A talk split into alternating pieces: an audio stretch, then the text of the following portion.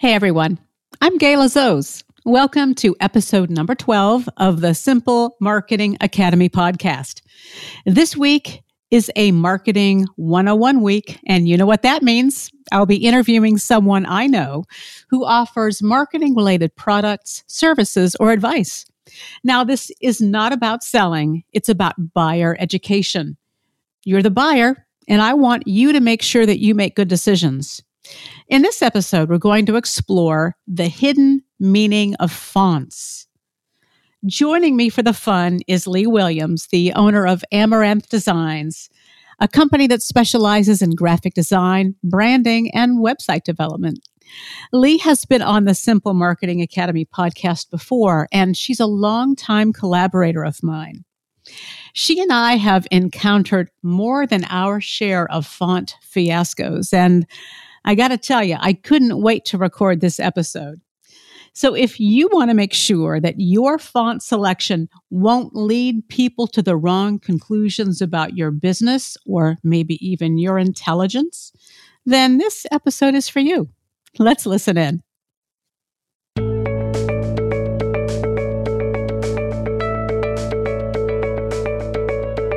Welcome to the Simple Marketing Academy podcast. If you're a budget conscious small business owner who wants to learn more about marketing, join us weekly as Simple Marketing Academy founder Gayla Zoz helps you make sense of today's mind boggling array of marketing options.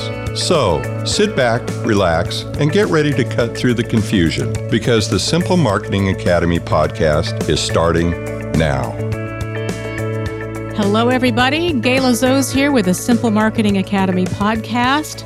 Today, we're going to dive into the hidden meaning of fonts, and we're going to do this with Leigh Williams, the owner of Amaranth Designs. Leigh is a graphic designer that I have worked with for decades, I think. Welcome to the show, Leigh. Thank you. Pleasure to be here. You're a friend of the podcast. You've been here before. But for new listeners, why don't you tell us a little bit about your background? How long have you been in business and how did you get where you are today? Well, honestly, it seems like I've been in business all of my life. I, when I was in college, I took design, I took on design projects when I was studying fine arts and design. And so I've been working independently since then. Uh, I earned a bachelor's degree at Bowling Green State University in Ohio. Go in, Falcons. That's right. Your alma mater, too. Yes. Uh, in fine arts with a major in graphic design and marketing. And uh, I later pursued my career as a designer in a corporation and became the communications manager for their design department. After that, I worked as a creative director for an advertising agency and then eventually pursued my dream of owning my own business Amaranth Designs, and that was established in 2000. And we specialize in full service project execution, including brand and corporate identity and strategy, website design, digital solutions, and print and packaging. Pretty much anything that uh, would be needed to develop a brand and visual and and uh, messaging. Today, we're talking about fonts. And we have to start out with a joke that you once told me that is so ridiculous but so perfect for today's topic. Let's hear it. And and it's a joke that probably people may scratch their heads and say, "Huh?" Only a designer would laugh at this joke, but may, maybe not. You might appreciate it too. So, Comic Sans walks into a bar and the bartender says, we don't serve your type here. Haha. okay, for all of you who don't know what Comic Sans is, it's a typeface that, how would you describe it? Well, it looks like a typeface that would belong in a comic book. It's kind of roundy and balloon like, and it's just, for, from a design standpoint, it's, I have to say, it's a little bit offensive to look at. Well, I, I have to be honest. Comic Sans is the reason we are talking about this today. Oh, it's probably been a couple of years ago when I was driving down one of the highways here in the Gallatin area. I noticed a business that had Comic Sans as the font for their sign. Mm. Now, it, it just gave me a case of the dry heaves. I'll just be mm-hmm. honest here. And just about everyone I know in the marketing world feels the same way about this font. So, so as a graphic designer, what can you tell us about Comic Sans? What is it that creates such a strong negative reaction? I mean, after all, it's it's just a typeface. Yeah. I think it's just it, it it combines like immediately these feelings of um well first and foremost it sort of screams amateur because people like to play with fonts. They're fun. And they a lot of them that they are able to find in their you know suites of applications on their computer they're just fun to pull out different fonts. And so I think the person or people that developed that sign probably had a great time, but it does just the opposite of what they want it to do. And that is that it basically says it's kind of laughable. and I like to play with type. so, uh, yeah, it's just it's just not pretty. I, I yes, that the message that that a font communicates that hidden meaning may not be the meaning you want to communicate. That's right. Yeah, believe it or not, there is such a thing as font psychology. And every single font has a unique personality, just like your business. And and so the trick is to it's not so much of a trick when you've been designing for a number of years, but uh, it's important to know which font matches the intended tone of your message. And there are a lot of really, there's a lot of fonts that should not have been created, quite honestly, but they're out there and people have the ability to use them. So, uh, you know, there'll be many more Comic Sans signage, I'm sure, but, you know, the average person doesn't necessarily know the font psychology. So that's kind of a problem. So, what fonts should not have been created? Well, a lot of the display fonts, like uh, a lot of them that just come to mind are like thematic fonts, like, for instance, uh, uh an alphabet that has pumpkins and scarecrows and witches' hats for Halloween. You know, th- those are a, a favorite, a crowd, a crowd pleaser over the holidays. Same thing with Christmas. I mean, there, there's something for everybody. so, what, uh, like, what, um, what kinds of fonts are appropriate for what kinds of businesses?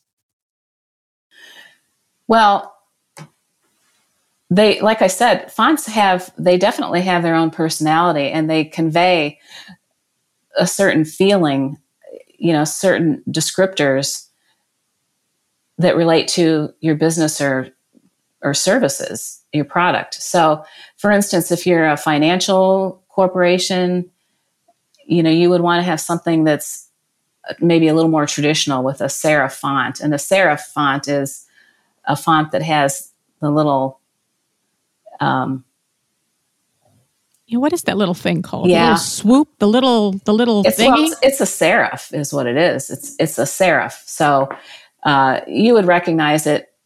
It's it's used a lot times like times flourish. Roman, right? And and so and it's a more traditional.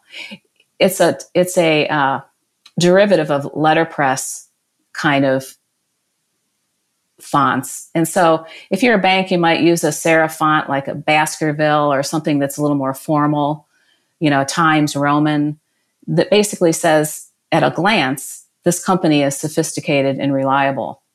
So those are the kind of things that you need to think about with fonts. And there are so many to choose from, and there there's little nuances that really do make a difference.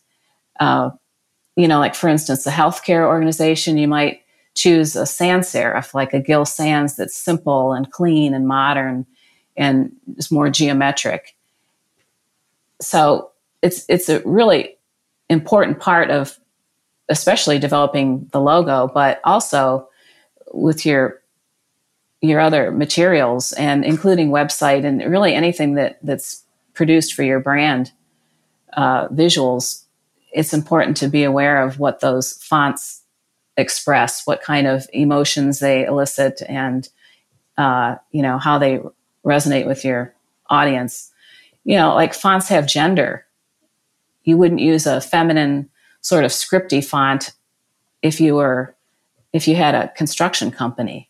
So it's it's just important to match those fonts with the subject matter. That's interesting. This this notion that fonts have gender. So when I think of a feminine font, okay, I think of something that's, you know, curly and, you know, lots of swirls and, you know, girly, basically. Mm-hmm. And maybe a masculine font would be something that's, you know, more square, boxier. How if if you let's say that you're in a business that where where you don't want to cater to gender stereotypes where you don't you don't want to limit your buyers. Um, how do you how do you straddle that line? How do you have a font that's not too feminine not too masculine? Well that's where you you look for and and you can also customize fonts in the design process but that's where you look for fonts that that have some flair that that have something a little bit unusual that have some character that can capture both women and men's interests and resonate. So yeah, and there's there's a lot of fonts like that. There there are millions of fonts available. And and it's not unusual to combine a couple of fonts in a logo.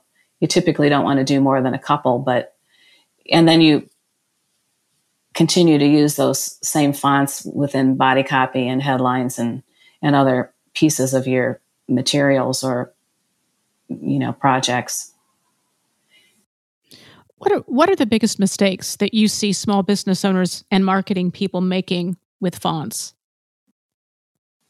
I think that they one of the big mistakes i think that's made is that they use fonts that they like rather than what will resonate with their audience and reinforce their brand story they also use multiple fonts rather than sticking with a font family. With it, most fonts have at least, I would say, anywhere from three to to eight different versions, and and so within a font family, there would be a light version, a regular, a medium, italic, bold, extra bold. Some of them even come, you know, are developed with, uh, you know, other characteristics. So there's there's an additional font that's within that family, but is a little more distinctive. So there's plenty to choose from, you know, to create compelling visuals. You know, it's it's it's it's very important to understand the power of fonts and how critical it is to the success of brand visuals.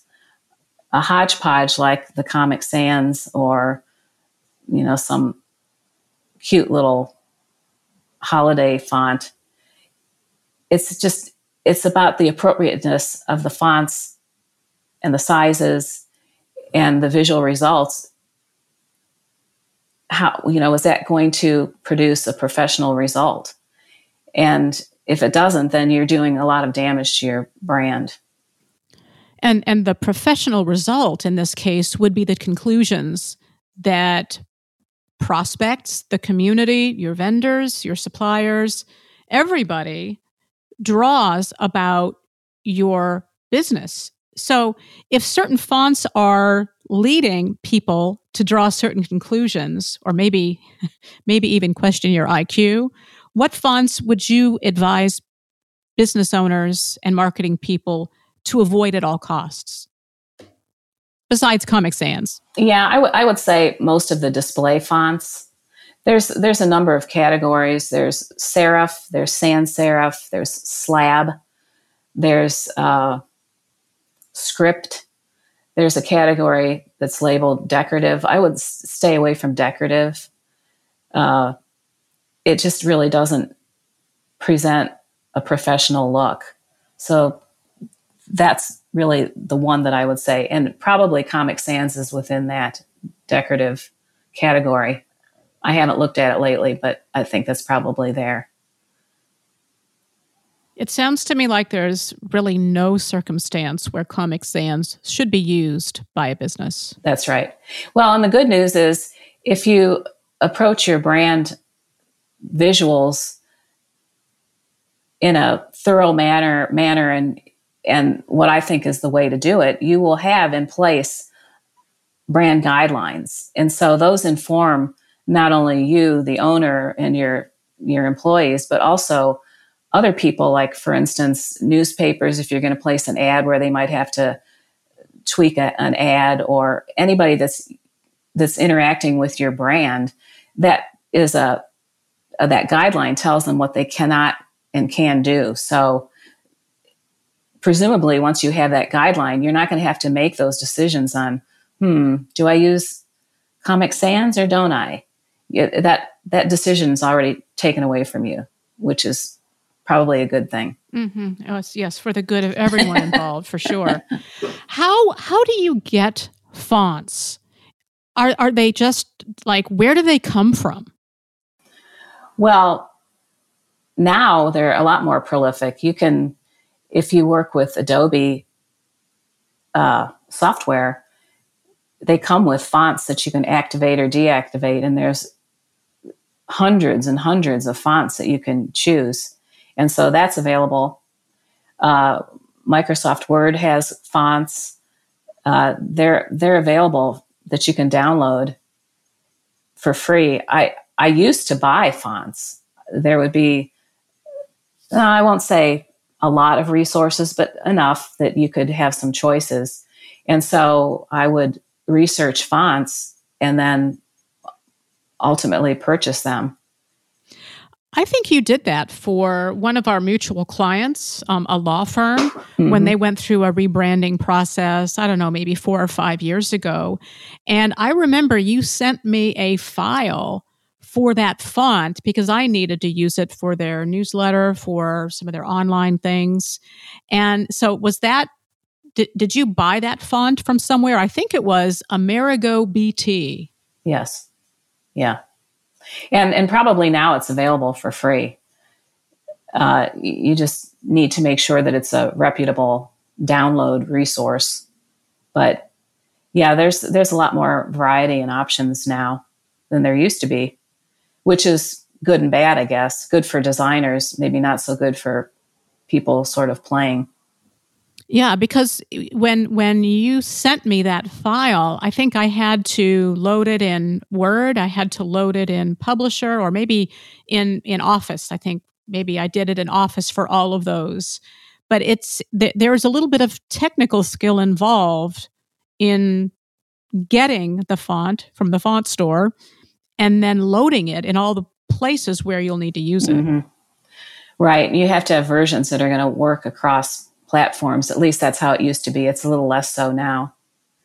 But even with websites, as as recent as like maybe five, six, seven years ago, it was sometimes it was difficult to to have access to fonts that worked well on websites and in print. Sometimes you'd have to find a font that was reasonably close and go with it on the website. But that's that is really changing for the better. You know, now you can pretty much utilize the same fonts across the board, which is helpful. You know, with a, a brand, uh, with brand visuals. Mm-hmm. Let's uh, let's boil down the key takeaway for our listeners. What's the one thing that you think small business owners and marketing people need to know about fonts? Well, fonts have personality, and so does your business. So you need to match those. And you really try not to get caught up in all the fun and interesting choices. And it, it is fun. That's why I do this for a living. It's fun. But if you don't understand how, how fonts relate to your overall message and brand, you really shouldn't be deviating too much from well certainly you shouldn't be devi- deviating from your brand guidelines but minimally you shouldn't be getting into the dec you know the uh, the fancy fonts. And then, secondly, consider your context and audience, like who and how is your design being viewed? You know, is it social media? Is it posters? Is it a business card? You know, who's reading your materials? So sometimes even business cards, the fonts are very, very small and they're hard to read. So is it suitable for your audience? It's not just content and message, it's can they read it? So that's that's very important with fonts. And also, is it is it gonna turn out looking great once it's reproduced? Because sometimes printing either drops a very, very thin line or it can blob out a font depending on how large it is or small it is. So th- I would say those those four things: size and and and that goes along with the suitability, size and spacing. You know, business card, mobile device. How legible is it? Simple things, but if your audience can't read it, then you've not really accomplished much. And and you've said that fonts have personality. Well, you don't want people to think that your font has a personality disorder, for sure. That's right. So, Leigh, I understand that you have one more font joke. Let's hear it. I, I couldn't resist. What is Satan's favorite font? What is it? Helvetica. But um bum bum. Oh, that is too much. Oh, I, you could go on and on. I could. On and I on. could. All right. Desi- well, maybe, designer humor. maybe, maybe uh, we'll dedicate another podcast episode to Leigh's favorite font jokes. that would be scary. couple of hours worth of fun there. so, Leigh, if somebody wants to learn more about fonts or they want to work with you, how can they find you? You can find us at Amaranth Designs, LLC.com. And all the contact information is there, and we would love to hear from you. That sounds awesome. Leigh, thank you so much for being on the podcast today. Thanks, Gayla. It was fun. Thank you for listening to the Simple Marketing Academy podcast. If you enjoyed the show, why not leave a review? It's easy to do on whatever app you use to listen. We would love your feedback. And speaking of feedback, if there's a topic you'd like us to address on the podcast, let us know. Just drop us an email at info at simplemarketing.academy. The Simple Marketing Academy podcast will be back next week with more straight talk about marketing your small business. See you there.